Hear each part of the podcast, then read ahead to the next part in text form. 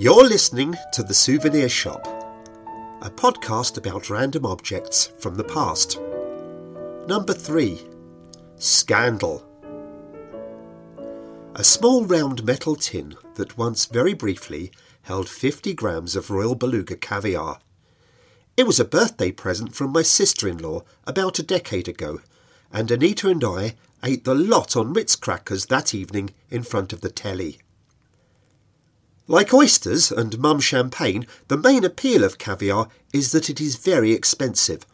I love the stuff, but have to admit that in a blind tasting I wouldn't be able to distinguish it from the black lumpfish roe, the fake stuff, available from any supermarket for a couple of quid. My paternal grandfather, Alf Diamond, ran away from home in his teens and learned bookkeeping at evening classes while living in a Whitechapel hostel for the homeless. After carving out a career in the 1920s, he fell victim to the Great Depression. He was unemployed and struggling to keep his young family from the poorhouse. But from the mid 1930s, things improved. He joined the retail tailoring firm DAKS Simpson, and within a decade or two, he rose to become the company's financial director. As a brand, DAKS was, and is, an international byword for taste and style the finest quality ready to wear clothes for any gentleman whose means didn't quite run to an account at Savile Row. A DAKS three piece suit from their flagship Simpson's department store on Piccadilly told the world that you had arrived. I still have my father's one, hanging unworn for years in my wardrobe, and if I can just get my waist measurement down an inch or two, I might try it on again one day. In late 1961, a discreet memo arrived on Grandpa's desk at their Stoke Newington factory. The government of the Soviet Union was looking at the possibility of importing DAKS suits for privileged officials and party members. But before any negotiation on price or quality began, they would need to road test some samples. To this end, the Soviet embassy sent one of their senior diplomatic staff along for a fitting. He was very pleased with his suit and a half kilo pot of beluga caviar, along with a litre of Stolichnaya vodka, arrived the next day for Grandpa. A small gesture of thanks. My grandparents' taste in food extended no further than chopped liver or meat and two veg, so long as one of the veg was red pickled cabbage. Similarly, their alcohol consumption began and ended with repulsive Paul kosher dessert wine drunk once a year at Passover. This meant that they immediately passed the caviar and vodka on to my grateful parents. Another week, another memo from the embassy. The Soviet people were grateful for the generosity and fraternity shown to them by the skilled workers of DAKS Simpson. In addition, would it be possible for another of their representatives, this time their defence attaché, a Captain Ivanov, to come along for another fitting? just to doubly ensure that the Soviet Trade Ministry would be making the right decision. Oh, and if possible, a grey pinstriped with spare trousers and extra darting on the waistcoat would be nice. Another caviar and vodka thank you arrived.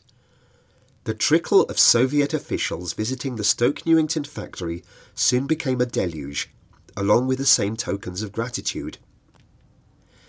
Now, Grandpa was nobody's fool. He knew that Soviet embassy staff were using their position to get tailored freebies, just as they were probably doing at Harrods, Fortnum and Mason, and their nearest Jaguar dealership.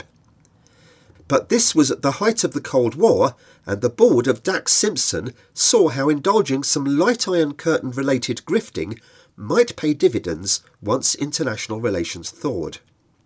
Meanwhile, my parents contended with a different issue. By mid 1962, they had a cupboard stuffed with caviar and vodka. Like the Rockefellers and Gettys before them, I imagine they found out in the most pleasant way possible that a little sturgeon roe goes a long way. The problem was that the stuff keeps for years until opened, but then needs to be consumed on the day, and half a kilo is a lot of caviar. At the time, we were living in a two bedroom council flat in Hackney, and my parents were struggling to keep my heads above water. Mum once told me of the Sunday night when they had no food in the house except half a packet of cream crackers and a lot of black fish eggs. And by this time they were sick of the stuff. The DAKS freebies, the caviar, and the vodka came to a sudden and unexplained halt in January 1963 for reasons which would later become clear. As is well known, in 1961, the Secretary of State for War, John Profumo, began a torrid affair with Christine Keeler. This might have stayed hidden as just another posh dalliance were it not for the fact that Miss Keeler was also sharing her bed with Eugene Ivanov, a Soviet spy and proud owner of a DAKS three piece suit. Soviet intelligence got wind of the coming scandal long before it broke in the tabloids and immediately recalled Ivanov along with nearly all their embassy staff to avoid any international incident so soon after the Cuban Missile Crisis. In a textbook example of the butterfly effect, John Profumo's inability to keep it in his trousers resulted in the inhabitants of a Hackney council flat no longer enjoying a surfeit of Russian luxury goods. I still remember a few tins of beluga being around until the mid 1960s. I tried a spoonful at the age of around five or six, but my then immature palate decided it wasn't for me. Grandpa retired in 1970 and died in 1978. In the early 1990s, a Japanese company acquired DAKS Simpson and moved production overseas. The Piccadilly department store and the Stoke Newington factory are now, respectively, the flagship branch of Waterstones and a self storage facility. John Profumo spent several blameless decades running Toynbee Hall Settlement in East London, where I briefly met him during the 1980s, a living relic of a time when ministers still resigned if they were caught lying to Parliament. I didn't mention the caviar. Black lumpfish roe is available at all good branches of Lidl. That was Scandal, written and read by Matthew Diamond. If you enjoyed this, then don't forget to like and subscribe on Acast or wherever you get your podcasts. I'll see you next time.